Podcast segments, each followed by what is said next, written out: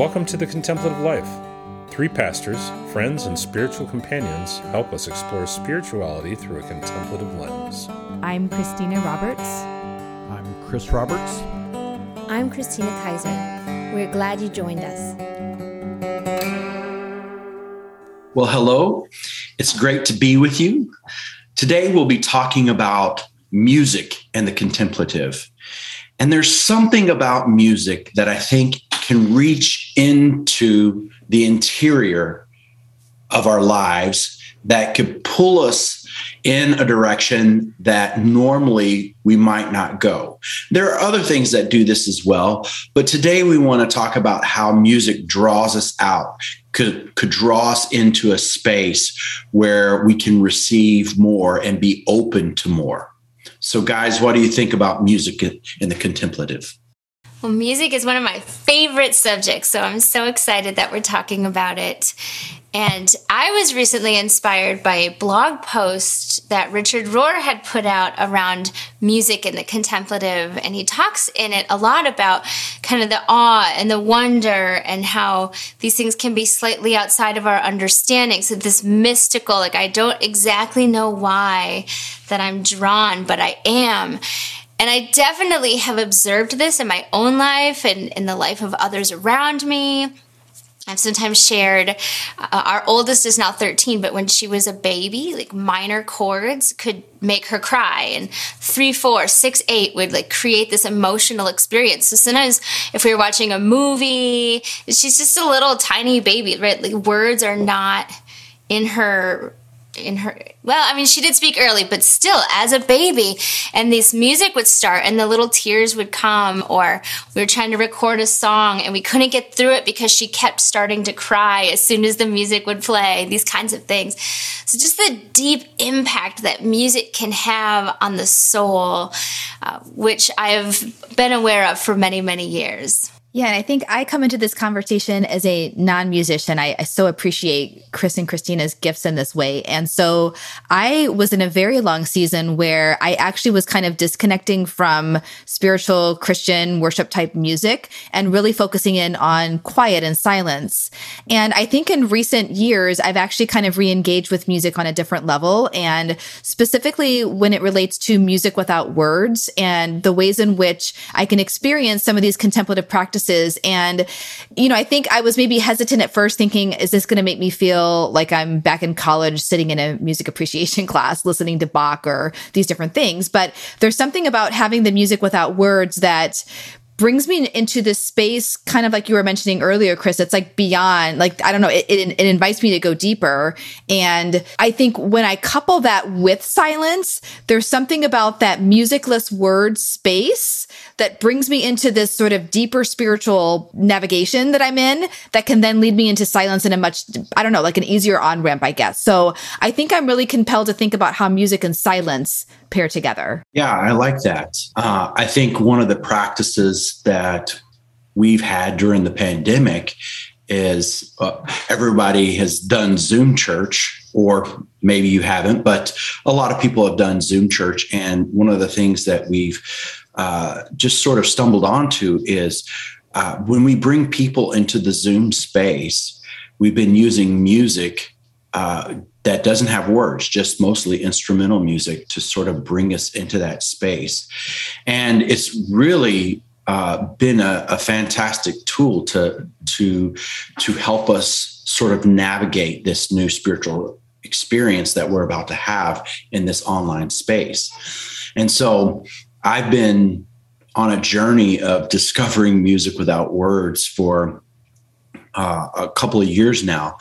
And I think what I personally like about music without words is it, it, it's sort of become prayer for me uh, because a lot of times I don't really I don't really know what to pray or I'm afraid I'm going to get the words wrong or not have the right words. And so I've been finding music uh, that speaks to the deep inner parts of me. And I'll just play that as I'm driving or I'll play that when I'm on, on a walk and it's and and it's tapping into a, a depth of my interior self that I don't know that other things ne- necessarily access. And so I, you know, and it's, you know, it's interesting that I would go on a walk and play that song and then I would have silence and let that continue, let the silence speak coupled with the music. So I really appreciate what you're saying, Christina. Yeah, I think this reminds me a little bit of our conversations about movement and meditation. Sometimes a little bit of movement helps us to drop into silence. Sometimes a little bit of music helps us to drop into silence.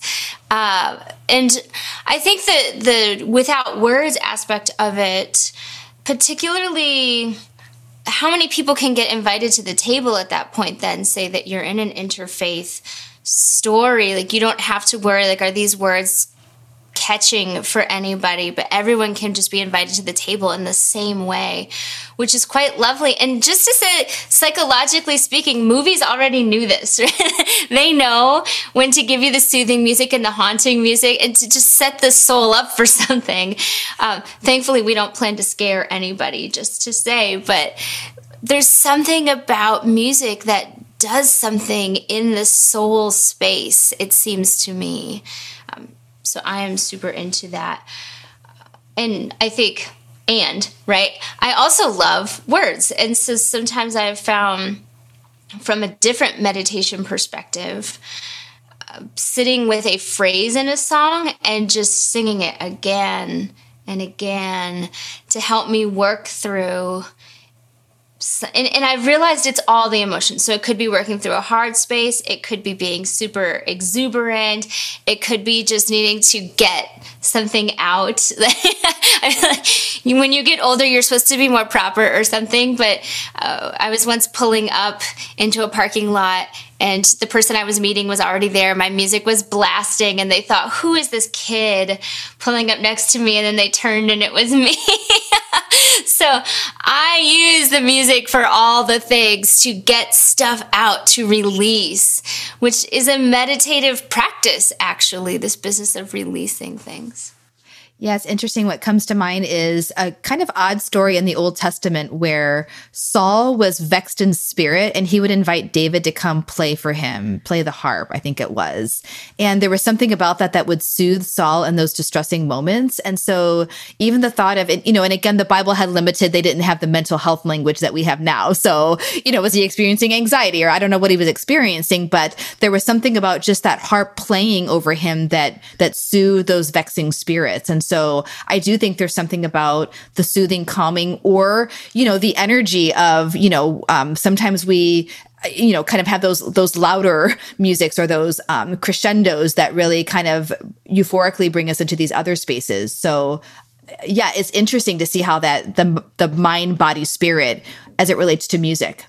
Yeah, and that that reminds me. Uh, I led a retreat about a year ago, and I sort of wrote an instrumental piece uh, as a portion of the retreat, and I, I, I played it on my guitar for the retreatants, and uh, many of them uh, at the end, you know, said that that was one of the most powerful experiences that they had at the retreat was just being able to hear somebody play music over them and so, yeah, I, I, think I agree. It can be powerful. And also, you know, I think music can help us tap into things that maybe we're suppressing.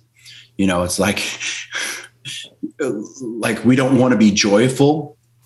Uh, and we can hear some music that has a bit of joy to it. And it can say, okay, why don't I want to be joyful? This music is joyful.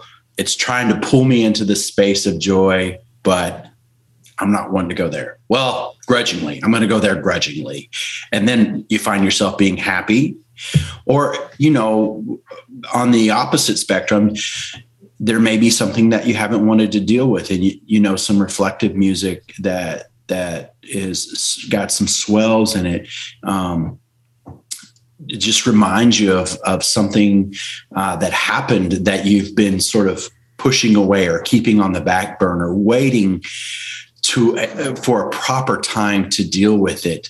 And it it can bring it up where where it says hey why don't we why don't we go ahead and take about take care of that now? Let's let's deal with that now. And so i i appreciate that music uh, can draw us into those types of experiences as well Yeah, and Christina, I really like what you're saying about the inclusivity of music. And I, one of my powerful experiences was sitting at a retreat and they were playing some Native American music. And so it was unfamiliar. I couldn't, it's not like something I had heard before, but there was something about the drum beat inviting me in and being able to learn from this other culture. And again, there wasn't a language barrier. I didn't have to know whatever the native tongue was because it was musically driven. And I think sometimes in our spirituality especially if we maybe come from church situations. We had did a podcast earlier about evangelicals and i think sometimes worship music in that traditional sense can feel triggering to us because there's phrases in the music that i don't know if i no no longer agree with that or that like line that we're singing raises up like 20 questions for me. And so in integrity, I can't necessarily sing that.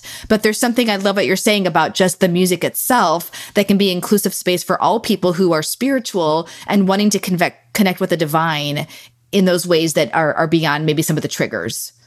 Yeah, I feel like even Chris's description of so both actually your description of the drum and then Chris's description of something swelling, there is this rising up, and, and it can translate in so many ways, right? So I think the pairing of music and how you might end up moving your body, you might end up drawing or painting, or you might end up moving into repose, right? There's all these different possibilities that could come as a result of what you're hearing and what you're experiencing. I really appreciate that sense of it doesn't have to be familiar for it to take you somewhere.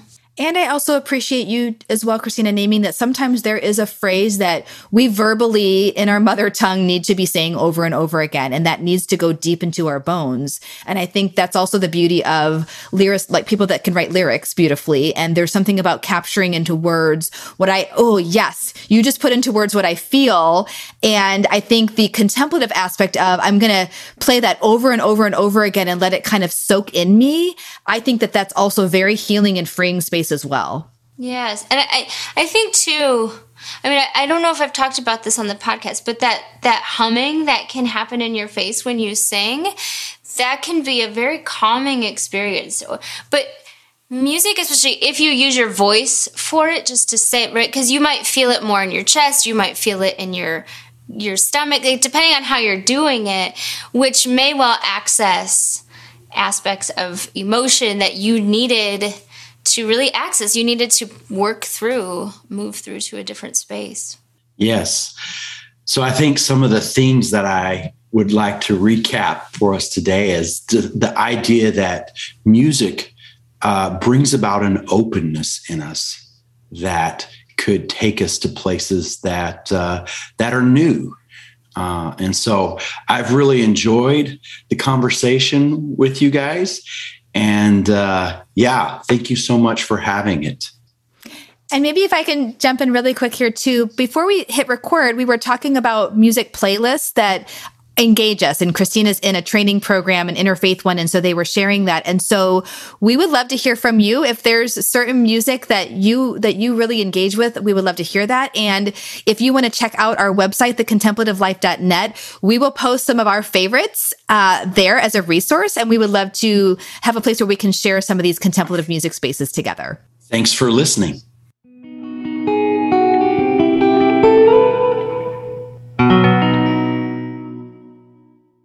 Well, this is the part of our podcast where we transition to what we are into. What are we into this week?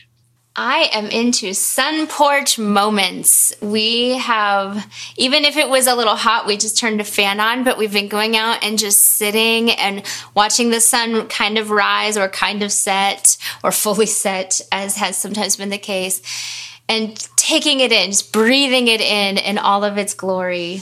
So, sun porch moments. I have been into socks lately. So um, we recently did a kindness, you know, thing where uh, some commu- some of our communities came together and we made gift baskets for custodial workers in some of the local schools because they've just been working tirelessly with you know having to deep clean all the time and refill sanitizers. And so you know we had some gift cards and and and whatnot. But one of the things in there was socks. And so we've been discussing what are like high quality socks. Like there's certain socks you get that are going to get holes in them, and you know maybe last for a while. And so I'm kind of upping my sock game and loving it. So I have been into nice, thick wool kind of hiking socks. Nice. I could definitely totally just be into that right now. Uh, having you know been a bus driver early in the morning and gotten gifts from uh, from my my students on the bus smart wool socks are like my favorite gift. But that's not what i'm into this week. I have been into celebrating uh, victories with my kids. And uh, my my youngest has learned to swim this week. Big moments big moments. He was in the deep end for probably an hour all by himself without a noodle, without a life vest, trying to push himself to the bottom of the pool and just swimming next to the edge. So, this has been a big moment for my youngest child this week, learning to swim. So, celebrating him, so celebrating wins, celebrating with my other kids too, but we'll just we'll just keep it with celebrating this one with Sean. Well, thank you so much for listening. Uh, it's been a pleasure being with you. Uh, for more resources, we invite you to check out the contemplativelife.net. And like Christina mentioned earlier, we will try to put some helpful uh, playlists up there for you uh, to look forward to in the future. So make it a great week.